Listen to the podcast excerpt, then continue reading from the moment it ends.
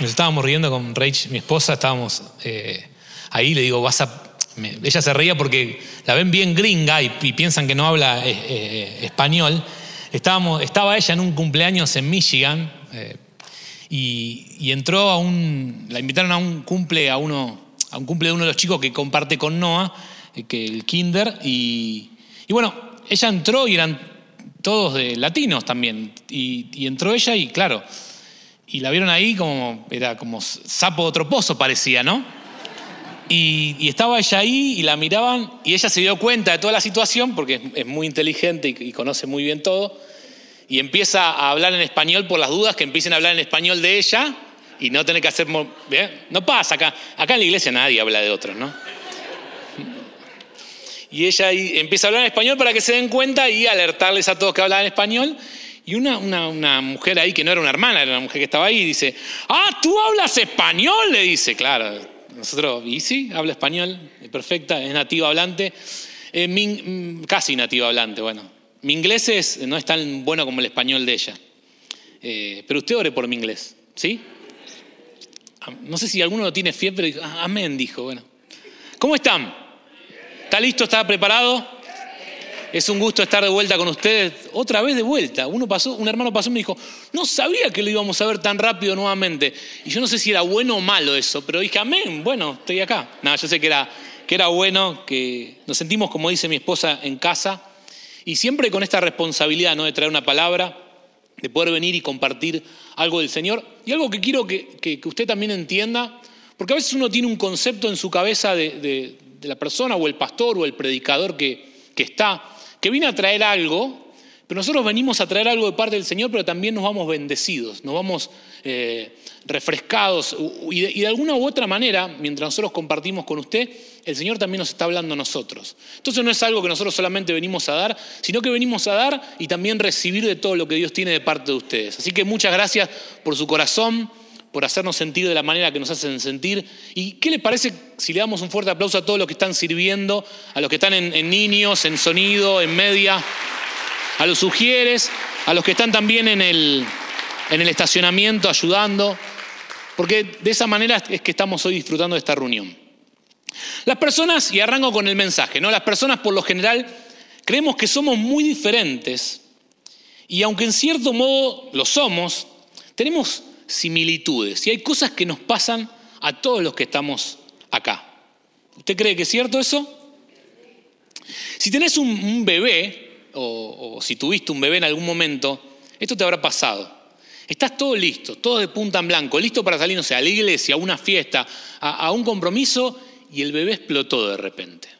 Le pusiste esa ropita que decís, mira, le quiero sacar 80.000 fotos, y explotó y, y hay que cambiarlo. ¿A cuánto les ha pasado esto? ¿Sí? Y ni te cuento de que, bueno, otras cosas peores, pero no las quiero contar acá porque no, no las voy a contar acá. O si tenés un hijo como la edad que nosotros tenemos, Noah, que ahora está en con los niños, llegaste al parque y, él quiere ir al baño, cuando llegas al parque. Y decís, no hay un baño acá, hijo, hay que ir a otro lado. Así que empezás a buscar, ¿te pasó también esto? Bueno, no tanto, a nosotros solamente nos pasa entonces. O algo más espiritual, te decidiste ayunar.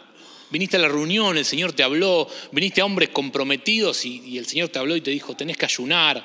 Viniste al, estudio de mujeres y saliste como prendido fuego, encendido, y decís, tengo que ayunar.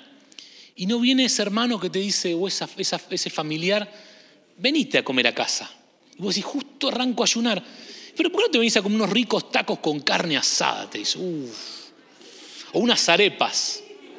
O una yaca, ¿no? también un lomo salteado con papas a la huancaína. Eso de Perú. Ahí se les hace agua a la boca. Claro, estamos en un horario. Si sos de Perú, conoces esto. O, si sos de Argentina, un hermano te llama y dice, vení a comer un asado, Luca. Y vos te decidiste ayunar ese día. ¿No te ha pasado esto? ¿Eh? O, no sé, dijiste, voy a salir a algún lado, salgo así nomás. ¿A quién me voy a cruzar? Y salí con todos los pelos hacia el aire, no te reconocen si te ven en la calle porque sin maquillaje o si sos varón, como algún día salí yo, salí en pijama. Sí, salí en pijama. En, Michigan, en el norte, con mucha nieve. ¿Quién iba a estar? Y me crucé a alguien de la iglesia, ahí. Hola hermano, ¿cómo estás? Yo digo, ¿qué estará pensando? Así que saliste ahí y te cruzaste a medio mundo. El supermercado, todos los pelos así como un espantapájaro, no importa.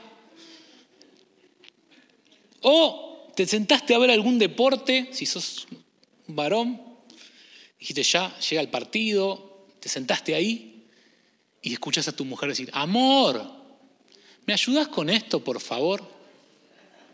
¿Cuántos varones dicen amén? O si te pasa y ahora el golpe fue este para uno y ahora tengo que equilibrar, ¿no? ¿Tu esposo tiene el don de no encontrar nada? ¿O tu hijo? Amor, quiero usar estas medias.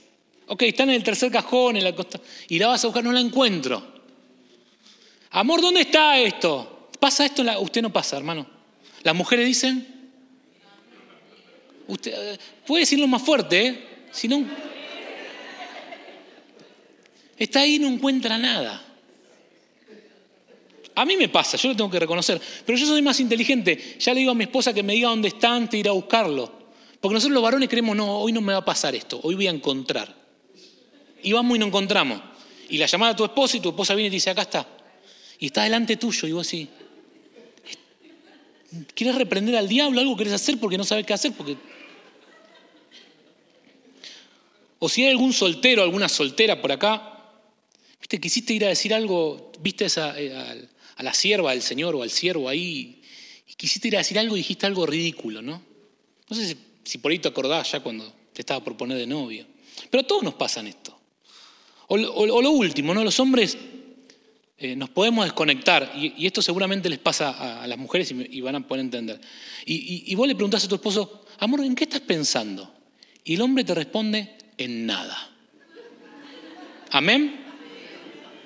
Y la mujer que, del otro lado no puede pensar en nada, dice, no, es imposible esto. ¿Cómo que estás pensando en nada? Sí, estoy pensando en nada. Y algunos me están mirando con cara de nada en este momento, pero yo sé que están ahí todavía. Pero ustedes preguntan, ¿qué está pensando? En nada. Y la mujer dice, ¿cómo puede estar pensando en nada? Claro, porque pensamos diferente, ¿no? A todos nos pasa esto. Todos tenemos cosas que somos diferentes, pero al fin y al cabo en, muchos lugares nos encontramos. Y si te preguntás por qué te di estos ejemplos, es porque te quiero hablar que a Jesús también le pasaba. Eh, uso estos ejemplos para poder hacerte entender que a Jesús también le pasaba. Ese es el, el título del mensaje de hoy. Y lo que vamos a hacer es, es, es leer una historia que se encuentra en Juan 4, una historia muy conocida, la mujer samaritana. Y vamos a, ver cosas que a Jesús le pasaban que nosotros también podemos tomarlas para nosotros para el día de hoy. Así que dice Juan 4, vamos a leer del 1 al 17 aproximadamente, pero vamos a ir tratando de desglosarlo versículo a versículo. Cuando Jesús, pues, el Señor entendió que los fariseos habían oído decir, Jesús hace y bautiza más discípulos que Juan, aunque Jesús no bautizaba, sino sus discípulos, Salió de Judea y se fue otra vez a Galilea, y le era necesario pasar por Samaria. Vino pues a una ciudad de Samaria llamada Sicar, junto a la heredad que Jacob dio a su hijo José. Y esta estaba allí, y estaba allí el pozo de Jacob. Entonces Jesús, cansado del camino, se sentó así junto al pozo. Era como la hora sexta. Vino una mujer de Samaria a sacar agua y Jesús le dijo, dame de beber pues sus discípulos habían ido a la ciudad a comprar de comer. La mujer samaritana le dijo, ¿cómo tú siendo judío me pides a mí de beber que soy mujer samaritana? Porque judíos y samaritanos no se tratan entre sí. Respondió Jesús y le dijo, si conocieres el don de Dios y quién es el que te dice dame de beber, tú le pedirías y él te daría agua. La mujer le dijo, Señor, no tienes con qué sacarla y el pozo está hondo. ¿De dónde pues tienes el agua viva? ¿Acaso eres tú mayor que nuestro padre Jacob que nos dio este pozo, del cual bebieron él, sus hijos y sus ganados? Respondió Jesús y le dijo, cualquiera que bebiere de esta agua volverá a tener sed. Mas el que bebiere del agua que yo le daré no tendrá sed jamás, sino que el agua que yo le daré será el agua de fuente que salta para vida, que salte para vida eterna. La mujer le dijo, Señor, dame esa agua para que no tenga sed, para que no tenga yo sed y venga aquí a sacarla. Jesús le dijo, ve y llama a tu marido y ven acá. Respondió la mujer y dijo, no tengo marido. Jesús le dijo, bien has dicho, porque cinco maridos has tenido y ahora el que tienes no es tu marido. Esto has dicho con verdad. Y nos encontramos en una historia donde Jesús está saliendo de un lugar y conecta con otra cosa. Y a Jesús también le pasaba, a Jesús también le pasaba, como dicen los primeros versículos, ¿no? Dicen que Jesús, los fariseos decían que Jesús hacía y bautizaba más discípulos que Juan. Y el versículo 2 dice, aunque Jesús no bautizaba, sino sus discípulos. ¿Qué le pasaba a Jesús que nos pasa a nosotros? Hablan, hablaban de él cosas que no eran ciertas. Y muchas veces puede que te pase esto, que hablen cosas de vos que no sean ciertas. ¿Qué es lo segundo que le pasaba a Jesús y que podemos ver? Que te puede pasar también a vos. Dice el versículo 6, y estaba allí el, el pozo de Jacob. Entonces Jesús, cansado del camino, se sentó así junto al pozo, era como la hora sexta. Otra de las cosas que le pasaba a Jesús, y cuando pensamos en Jesús como el Hijo de Dios, pensamos a veces como si fuera un superhéroe, un superhéroe, pero Jesús estaba cansado. Y puede ser que vos estés acá y hace semanas que vengas cansado. Que haya situaciones que te apremien y que digan, no hay más. Y te acostás en la cama y te levantás y seguís cansado porque no es un cansancio físico, sino más bien emocional. Jesús estaba saliendo de un lugar, venía a hacer milagros, venía a ministrar al pueblo y salía para otro lugar y se encontraba que hablaban cosas de él que no eran ciertas. Lo estaban difamando, estaban tratando de, de, generar algunos una rivalidad y los fariseos que eran religiosos estaban diciendo cosas que no eran ciertas. Jesús bautiza más discípulos que Juan, pero en realidad eran los discípulos de Jesús. Y después vemos a un Jesús que está cansado del camino, que no tiene fuerzas aparentemente, que se sienta junto al pozo. Dios envió a Jesús y él mismo se hizo hombre y caminó en esta tierra y anduvo en esta tierra para que nosotros podamos tomarlo como ejemplo. Y a veces nos olvidamos de esto. Jesús era un hombre, igual que todos los que estamos acá. Era un ser humano, con las necesidades que tengo, que tenés vos, que tengo yo. Y vemos un Jesús que se encuentra con gente que hablaba cosas de él que no eran ciertas, que estaba cansado. Lo tercero, que sufría el rechazo o la discriminación étnica. ¿Cómo tú siendo judío, dice el versículo 9, dice la samaritana, me pides a mí de beber que soy mujer samaritana? Porque judíos y samaritanos no se tratan entre sí. Jesús sufría de, un rechazo, de una discriminación por su raza, porque era judío. Y en ese momento, en esa conversación, que hasta, ese momento parece una conversación normal o un momento normal, pero te puedo asegurar que el Espíritu Santo inspiró la palabra para dejarnos cada, cada uno de los detalles que nos dejó, es para hablarnos. Entonces, hay algo que está pasando ahí. Y la mujer le dice, vos me estás pidiendo que sos judío y yo soy samaritana. Y no era un problema, no era un problemita que tenían. Esto viene, si, vamos para atrás, es un problema generacional histórico que tenían. Desde cuando el reino se divide en el reino del norte y el reino del sur. Desde ahí arranca cuando eh, los asirios toman eh, cautivo a los israelitas y, y empieza a mezclarse en la parte norte. Y, si seguís la historia, cuando Zorobabel quiere reconstruir el muro y le dice que no, no, ellos no pueden ayudar. Es como que generación tras generación fueron cargándose. Los, los, estudiosos dicen que los judíos, en vez de pasar por ahí, cruzaban para el otro lado, bordeaban todo Samaria porque no querían pasar por Samaria. Y los samaritanos de la misma forma. No sé si puede ser que te pase o no, ¿no? O por ahí no pasa hoy que uno se siente rechazado discriminado por el lugar de nacimiento, por su procedencia, por el color de la piel. Y vemos un Jesús que pasa lo mismo que pasamos nosotros. Un Jesús que, atraviesa un momento donde se encuentra con una samaritana con la cual no se trataban entre sí. Y puedo, ver, puedo trasladarme a ese momento y sentir que hubo este silencio que hay acá, cuando la mujer le dice eso. Y no solo hay una cuestión étnica, sino también hay una cuestión de género, porque le dice, yo soy mujer y samaritana. No es solamente que era samaritana, sino que también era mujer. En el contexto histórico, cuando uno estudia la palabra, se da cuenta eh, la diferencia que había en ese momento, que gracias a Dios hoy no la hay. Bueno, a veces el silencio dice mucho más que mil palabras, ¿no? Pero Jesús sufría esto. Y lo cuarto que podemos ver es que a Jesús por momentos no lo entendían. ¿Y por qué te digo esto? Porque Jesús está hablando con ella y le responde y Jesús le dice, si conocieres el don de Dios y quién te, te dice, quién es el que te dice dame de beber, tú le pedirías y él te daría agua viva. La mujer le dijo, Señor, no tienes con qué sacarla y el pozo es hondo. hondo. ¿De dónde pues tienes el agua viva?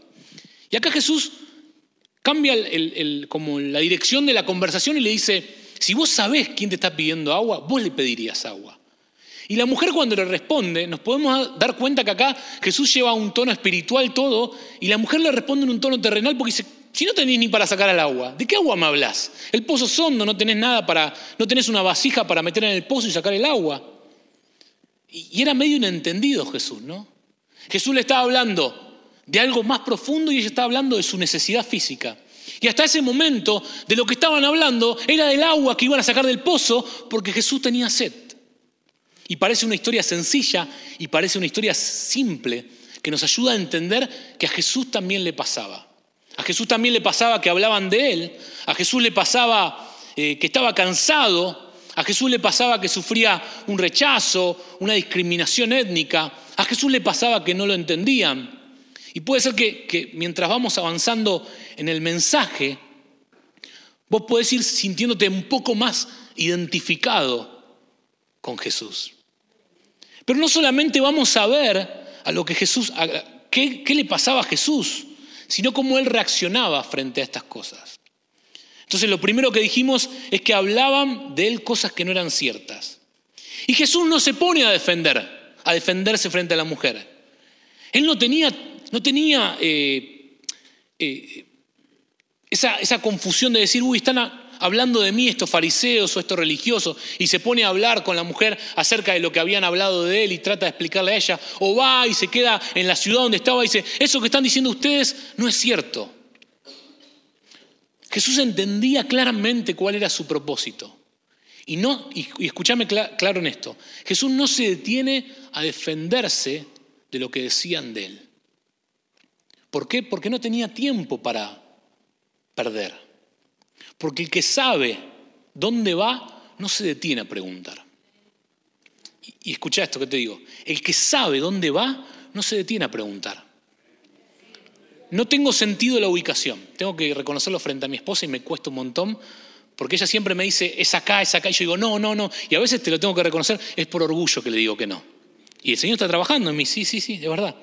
Pero ella tiene un sentido la ubicación que no es acá, dobla acá a la derecha. Es mejor que el GPS a veces.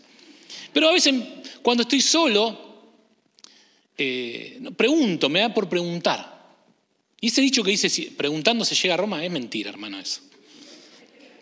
Terminás en el otro lado. Así que me detengo con el auto y, che, ¿sabés dónde está este lugar? Sí, agarrá cuatro cuadras para acá, ¿Conocés lo de José? No, lo de Hugo tampoco, qué sé yo. Y esto, aquello. Y encima, acá también te dicen al norte, al sur, yo no tengo idea de eso. Porque en Argentina no usamos eso, no usamos brújula. Y te dicen, no, más al norte. ¿Y dónde es el norte? Miro para arriba y digo, Señor, qué sé yo. Y a veces digo, bueno, gracias, no entendí nada, pero Señor te bendiga. Y te, mandan a un lado y cuando te tenés a preguntar, a veces te confunde más, porque uno te dijo que vaya para allá, el otro te dijo que vaya para allá, el otro te dijo que vaya para allá. Y Jesús no se detiene. A Jesús le pasaba que hablaban de él, pero no se detiene a, defenderse. Porque él tenía claro su propósito. Hace un tiempo íbamos en, la, en Argentina en una autopista y vi un cartel que, que me llamó la atención ¿no? y que me puede ayudar a ilustrar un poquito esto. Hay un cartel que decía, un león no se voltea cuando los perros ladran. No es un versículo, pero suena lindo, ¿no? Un león no se, no se voltea cuando los perros ladran. Y me quedó ese cartel en la cabeza, digo, wow. Lo uso para que lo puedas entender mejor, ¿no? no es algo bíblico esto, ni mucho menos. Pero cuando vos entendés cuál es tu propósito, cuando vos entendés cuál es tu tierra prometida, entendés cuál es tu destino y no te detenés a perder el tiempo con falacias. Quiero que te quede grabado esto. Si no sabes cuál es tu tierra prometida, te quedarás dando vuelta en el desierto. Si no sabes cuál es tu propósito en la tierra, vas a dar vuelta. Y acá quiero hacer un paréntesis porque hay algo que cargo en mi corazón y es un mensaje como, no es un mensaje específico, pero siento que es algo que, que siempre que paso por ahí tengo que compartir. Uno de los problemas más grandes que tenemos y con los que lidiamos es con la falta de propósito. Porque nos levantamos cada día y si no tenés propósito y no sabes para lo que fuiste llamado, te vas a levantar y vas a vivir el día a día, sin saber a dónde ir. Y un tiempo va a ser una cosa y otro tiempo va a ser otra y te vas a sentir insatisfecho. Y realmente siento que, es una carga que llevo. Y, quiero hacer este paréntesis. Tenés que saber qué es lo que Dios quiere con tu vida. Porque todos somos llamados. Y, quiero explicarte esto. A veces pensamos que ser llamado es solamente un ministerio dentro de la iglesia, ser un pastor, un maestro, un profeta, un apóstol, un evangelista. Y esos son los ministerios que la Biblia nos describe, ¿no? Pero vos puedes ser, y esto ya te lo dije una de las veces que vine, vos puedes ser un profeta en el lugar donde te toque estar. Vos puedes ser un pastor en tu empresa. Vos puedes ser un, evangelista en la obra. Vos puedes ser eh, en el trabajo que estés en el trabajo que te toque estar, si tenés tu propia empresa, vos puedes desarrollar el llamado que Dios te dio a vos. Porque algunos sí son llamados a tiempo completo y a, servir al Señor, pero todos, absolutamente todos, somos llamados a servir a Dios. Y tenemos que romper con esa dicotomía que tenemos entre iglesia o lo secular o esto. Cuando vos sos un hijo de Dios, todo le pertenece a Dios. No me pongo un cassette cuando voy el domingo a la iglesia y me pongo mi mejor traje o lo que sea, o mi mejor ropa o lo que sea, y, después vengo al... Y cuando hablo de ropa no estoy hablando de algo físico, estoy hablando de cuando nos ponemos nosotros una apariencia de creyentes y el lunes salimos a vivir la vida como si no conociésemos a Dios.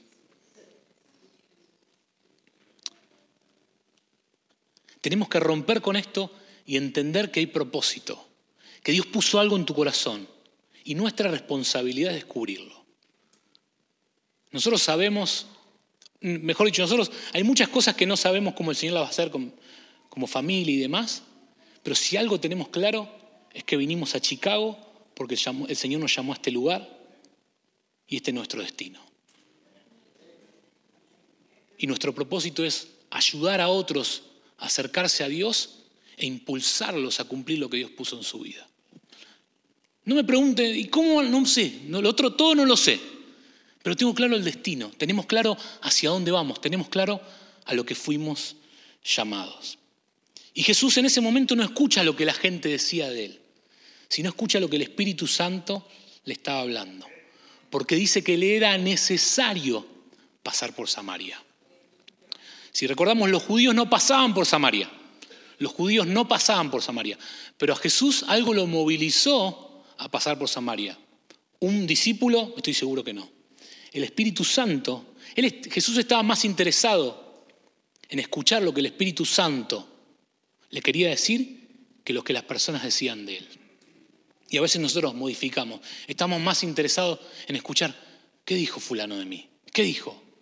Y déjame decirte esto con amor. ¿Qué te importa qué dijo? Lo único que te tiene que importar es lo que Dios dice de vos.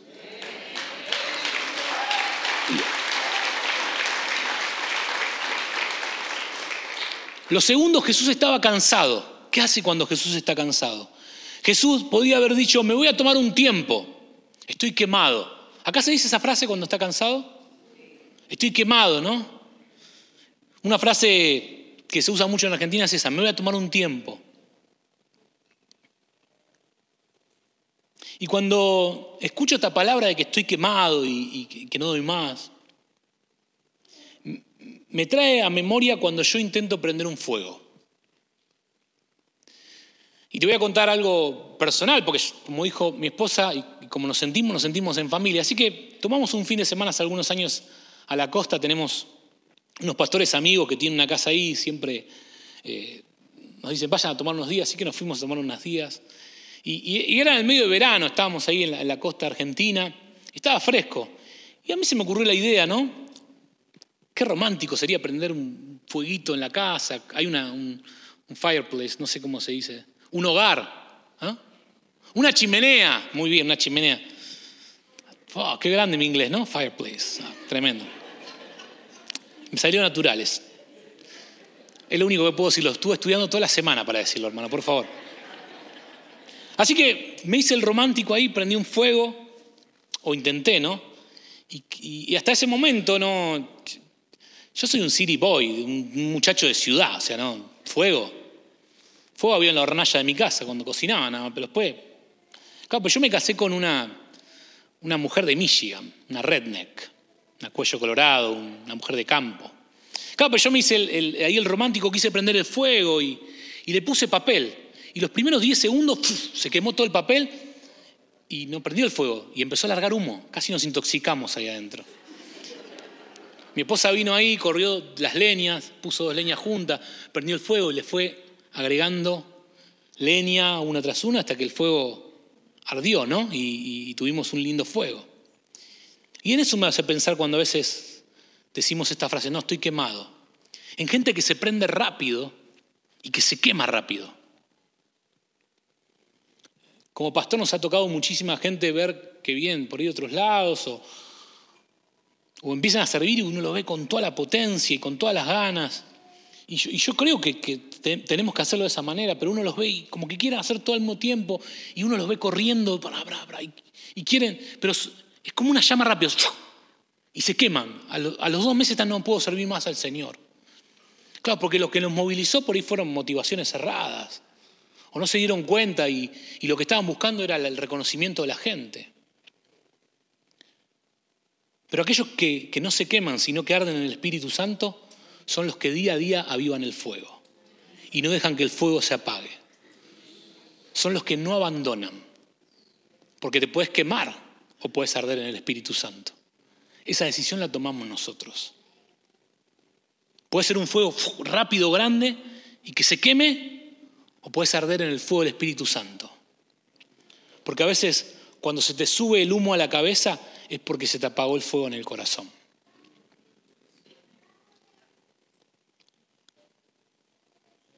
Y te puedes intoxicar como nos pasa a nosotros, ¿no?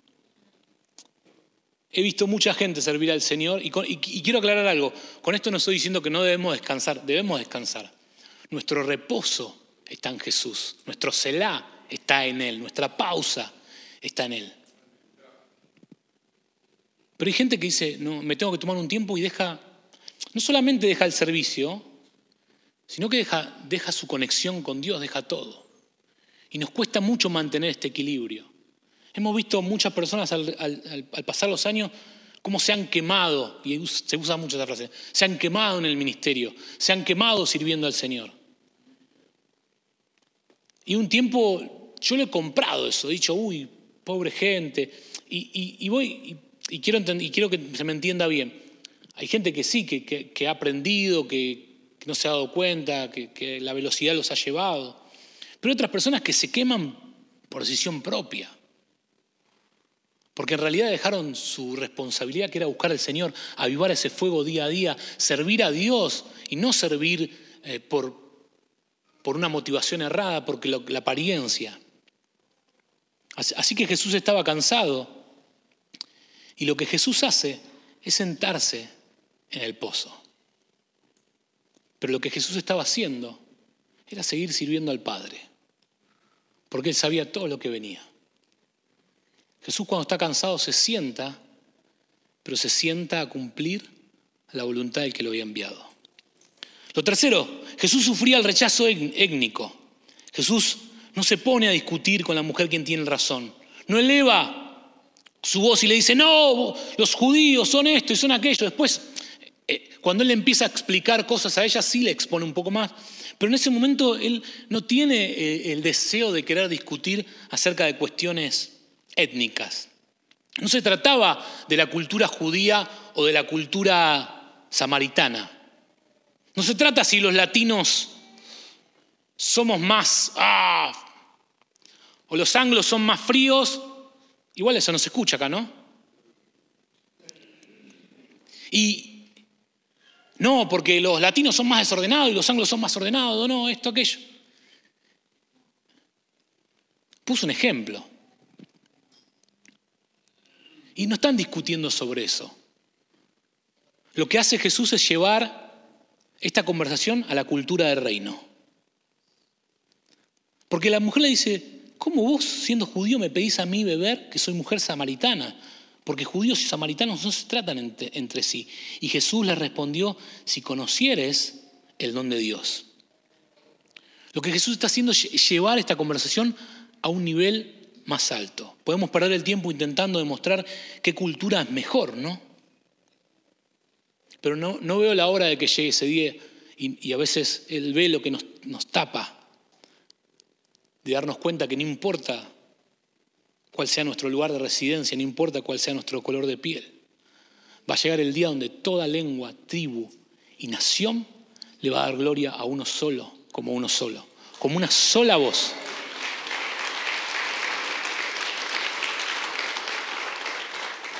Y yo realmente creo que se viene un tiempo donde el Señor está rompiendo las, las barreras culturales, donde Dios está rompiendo esas separaciones técnicas, donde ponemos a las personas en cierto nivel por su lugar socioeconómico, donde ponemos a las personas en cierto nivel por su lugar de procedencia.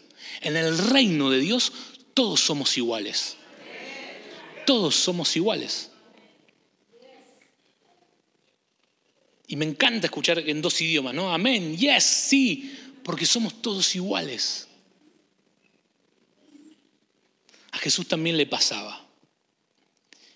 Y lo último que le pasaba es a Jesús no lo entendían.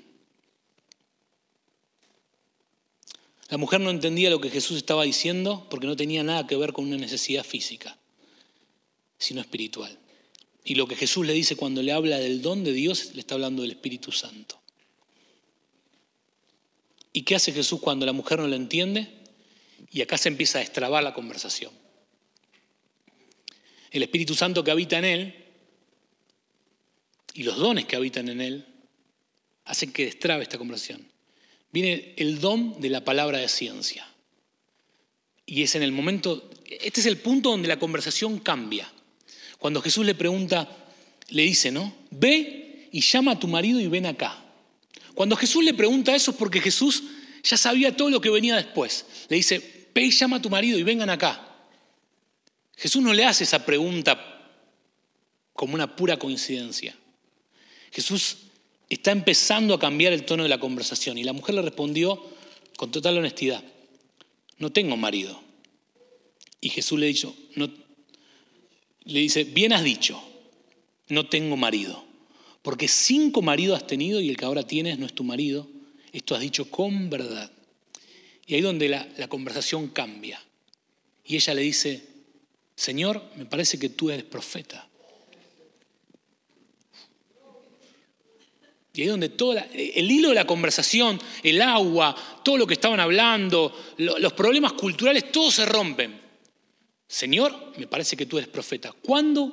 Cuando empiezan a activarse los dones espirituales a través de Jesús. Porque es un don, podemos verlo claramente, es un don de palabra de ciencia. Jesús le estaba diciendo a ella algo que ella no conocía, que él no conocía, mejor dicho, de ella. Y ella se ve como descubierta y le dice, me parece que tú eres profeta. Y estoy llegando al final de este mensaje y, fuimos caminando juntos en esto porque vine a traerte un desafío. A Jesús le pasaba que hablaban de él, pero él respondía de una manera diferente. Él entendía cuál era su propósito, su destino. A Jesús le pasaba que estaba cansado, que ya no daba más, pero él se refugiaba en la presencia de Dios. Él sabía que Dios era su descanso. A él le pasaba que lo discriminaban, lo rechazaban. Pero él elevaba esto a una cultura mayor que la cultura del reino, la cultura del cielo. A Jesús le pasaba que no lo entendían y él hacía que, que el Espíritu Santo que estaba en él, a través de los dones, destrabara la situación. Y acá una mujer que se encuentra con una discusión acalorada, acalorada, digamos, con Jesús, de repente se somete a lo que estaba pasando y le dice, ¿acaso eres profeta? Y ahí empieza una conversación completamente diferente. Ella lleva hasta un nivel religioso. Dice, nuestros padres adoraron este monte, pero ustedes dicen que hay que adorar. Eh, era el problema que ellos tenían. Habían elegido un templo ahí porque no querían ir a Jerusalén y, había, todo un ida y vuelta. Y ella se, da cuenta de un montón de cosas. Y acá donde eh, estaba leyendo esto y me pude dar cuenta, porque empieza a tener, y Jesús le dice, mujer, créeme que la hora viene cuando ni en este monte ni en Jerusalén adoraréis al Padre. Vosotros adoráis lo que no sabéis, nosotros adoramos lo que sabemos, porque la salvación viene de los judíos. Mas la hora viene y ahora es cuando los verdaderos adoradores adoren al Padre en espíritu y en verdad, porque también el Padre tales adoradores busca que le adoren. Y es, y es en ese momento, y es en ese momento donde, donde todo cambia donde Jesús destruye toda, toda barrera cultural, todo lo que está ocurriendo ahí, y el Señor está llevando esto, ya no, no, importa que seamos judíos, samaritanos, está llegando el momento donde el Señor está buscándote a vos, como un verdadero adorador, que le adores en espíritu y en verdad. Los verdaderos adoradores no son los que levantan las manos y se los ve lindo. Hay personas cuando levantan las manos uno los ve adorar y te ministran, ¿no? Dice, wow, qué lindo que adora al Señor. Y, déjame decirte que a veces saben, hay personas que saben cómo levantar sus manos, pero su corazón está lejos de Dios. Porque los verdaderos adoradores no son aquellos que lo hacen o que adoran al Padre una hora o 40 minutos por semana. Los, los verdaderos adoradores son los que adoran con sus acciones. Los verdaderos adoradores son los que dan lo mejor en su trabajo. Los verdaderos adoradores son los que llegan temprano, los que tienen buen testimonio, los que la gente los ve y dice, vos tenés algo diferente. Hay algo en vos que no, no puedo entenderlo. Los verdaderos adoradores son aquellos que caminan y cambian atmósfera. Donde ellos están, uno puede sentir que hay algo de Dios. Esos son los verdaderos adoradores. Entonces vengo a traerte este desafío. Primero que te encuentres en esta historia. Lo tenemos a Jesús como alguien que escucha al Espíritu Santo, que a través de los dones destraba una conversación. La tenemos a la mujer samaritana que cuando se, se siente descubierta, siente que se indigna, se siente poco, Tenemos a los fariseos de antemano que venían de criticar a Jesús y decir cosas y detenerse en cuestiones que eran irrelevantes. Después lo tenemos a los discípulos, que no te voy a leer todo, pero cuando vienen los discípulos, como que se sorprenden ver a Jesús hablando con una mujer samaritana ahí. Nadie dice nada, pero la Biblia te dice como que ahí hubo pensamientos, ¿qué hace Jesús hablando con esta mujer? ¿no?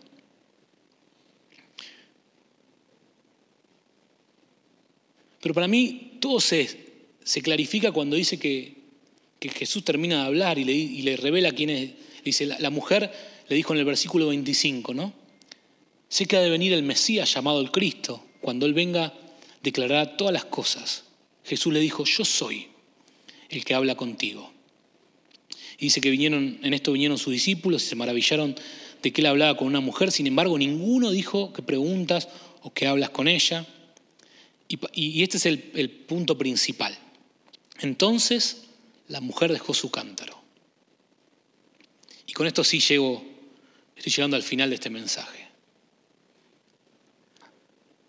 Toda la conversación había sido porque Jesús tenía sed. Toda la conversación se había dado porque Jesús había ido al pozo porque tenía sed. La mujer le estaba recriminando a Jesús que no tenía nada para sacar del pozo.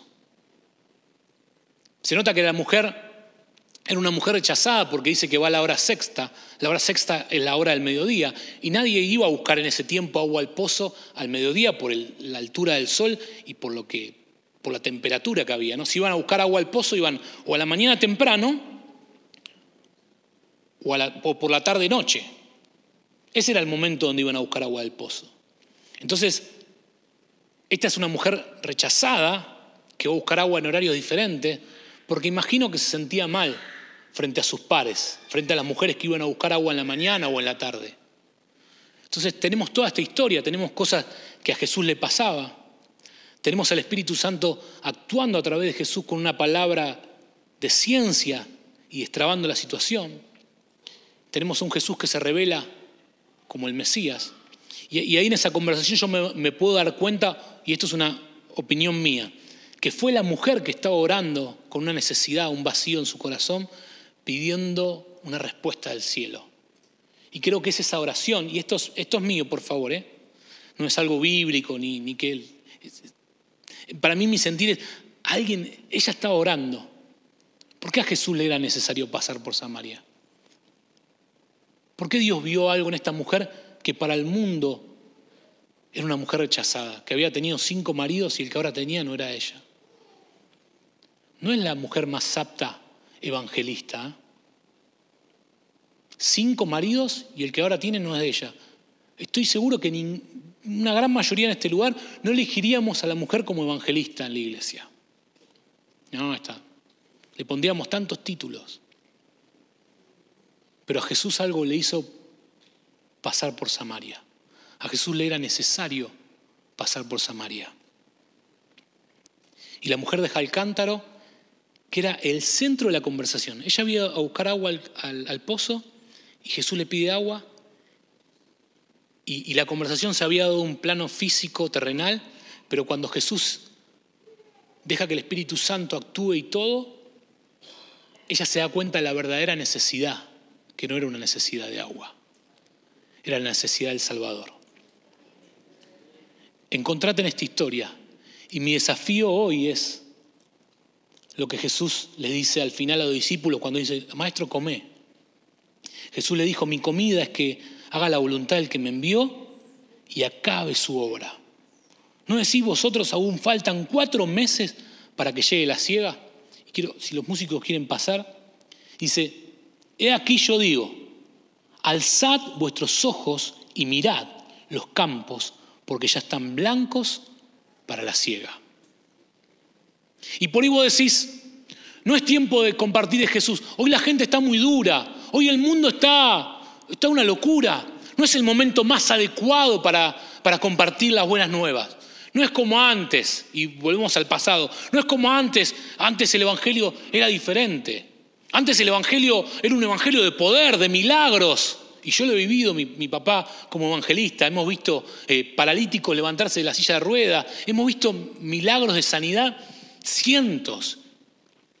Y he escuchado también, no, antes era, antes el poder de Dios obraba de una manera diferente.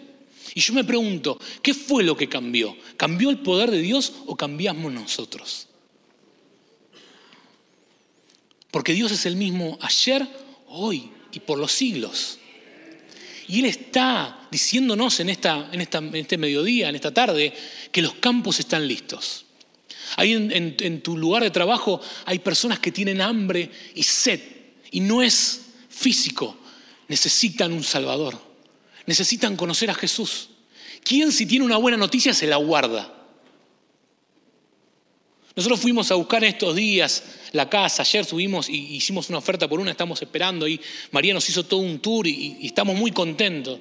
Y, cuando recibí la noticia de que puedes hacer una oferta y encontrar tu casa, ya escribís a tu familia, bueno, miren, puede ser que estemos eh, encontrando nuestra casa, estamos contentos. ¿Por qué? Porque es una noticia y uno quiere compartirla. Ahora tenemos la salvación eterna y nos la guardamos, nos callamos. Che, vos vas a la iglesia, no, no, no, no. Vos sos evangélico que te dicen, ¿viste? Vos sos evangelio. Es esas cosas que te dicen, que la gente que no entiende te pone un título. Y uno, cuanto menos, si se sabe que no soy cristiano, mejor. No, no. Los campos están listos. Tu trabajo, tu lugar de, estudio, el lugar donde te encuentres, está listo. Y a veces parecen como esta mujer que te rechazan, te ponen trabas, pero deja que el Espíritu Santo obre a través tuyo, que los dones del Espíritu Santo te ayuden a destrabar la situación. Los campos están listos. Mi desafío hoy es que podamos ver la semana que viene muchos más venir a los pies del Señor. Porque déjame decirte algo, hay cientos y miles en el mundo que se están perdiendo y se van a una eternidad sin Cristo. Tu hermana, tu hermano posiblemente se esté perdiendo. Tus papás, tu hijo. Y vos sos el que tiene que abrir la boca. Vos sos el que tiene que compartir ese amor. Y no fanáticamente, arrepentite porque te vas a ir al infierno. No, no, no. Jesús no vino a juzgar a este mundo. Él vino a salvarlo. Mira a tu derecha y a tu izquierda. Haceme ese favor. Mira a tu derecha y a tu izquierda. Y mira las sillas que hay.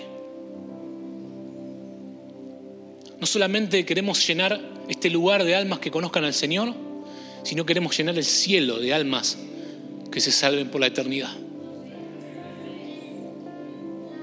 Y no podemos dejar que la indiferencia, que el egoísmo, no nos hagan sentir nada por la gente que no conoce al Señor. Ayer caminaba por, Fuimos con mis suegros porque ellos no conocían el centro de Chicago y, fuimos y caminábamos y, veía a la gente, ¿no? Y veía de todas las naciones. Y pensaba en este, en este versículo, toda lengua, toda tribu, toda nación. Chicago necesita al Señor. Chicago necesita al Señor. Y quiero decirte algo, mira, ah, cuando, cuando venimos y hablamos cerca de Chicago y que el Señor nos iba, nos había puesto en el corazón, la gente que está fuera de Chicago, Chicago, uh, bueno, como que medio se asustaba, ¿no? Yo vengo de Argentina también. Eh, no, es, un lugar seguro o lo que sea. Pero déjeme decirle algo, hermano. Cuando vine al, distrito acá de Illinois y estuvimos una conferencia decíamos, queremos comenzar una iglesia en Chicago, la gente celebraba, tremendo. Pero algo que yo estoy haciendo es, debemos cambiar la manera en que hablamos nuestro lugar. Porque a veces son nuestras palabras que nos hacen esclavo. Y yo bauticé o, me gusta decir, Chicago es la ciudad de Dios. Chicago es ciudad de Dios. No, pero no ve los violentos, no ve las... No, Chicago es ciudad de Dios, porque de la manera que la vamos a cambiar es dejando que el Espíritu Santo nos use a nosotros. Y ese es el desafío. Los campos están listos. Ponete de pie ahí en tu lugar. Y, quiero que hagas este desafío. Decirle, Señor, acá estoy. Quiero que tu Espíritu Santo me llene. No quiero quemarme, quiero arder en el fuego de tu Espíritu Santo. Quiero compartir de vos con, con los perdidos. Quiero compartir de vos con aquellos que realmente te necesitan en el nombre de Jesús.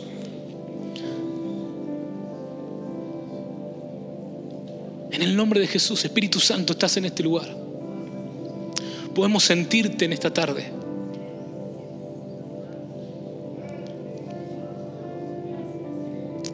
Santo Espíritu de Dios. Que los corazones comiencen a arder por los perdidos, Señor. En el nombre de Jesús, trae esa llama que arda en nuestros corazones, Señor, para compartir, para, que, para darnos cuenta que los campos están listos, que los campos están listos, que los campos están listos, que no, no nos guiamos por lo que nuestros ojos ven, por lo que las noticias nos dicen, por lo que otros hablan, nos guiamos porque tu palabra, Señor, por tu palabra, nos guiamos porque tu palabra dice, Señor, que los campos están listos para la ciega.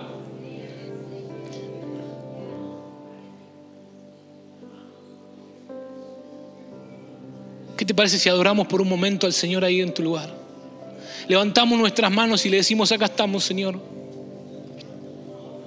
Oh Santo.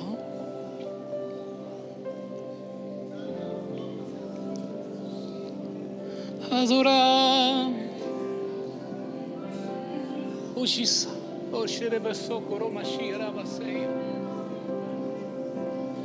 Oh, Abrí tu boca y comenzá a adorarle. No te quedes ahí como un espectador. Abrí tu boca y comenzá a adorarle. Deja que el fuego del Espíritu Santo vuelva a arder en tu corazón. Vamos a adorarle, vamos a cantarle con todo nuestro ser.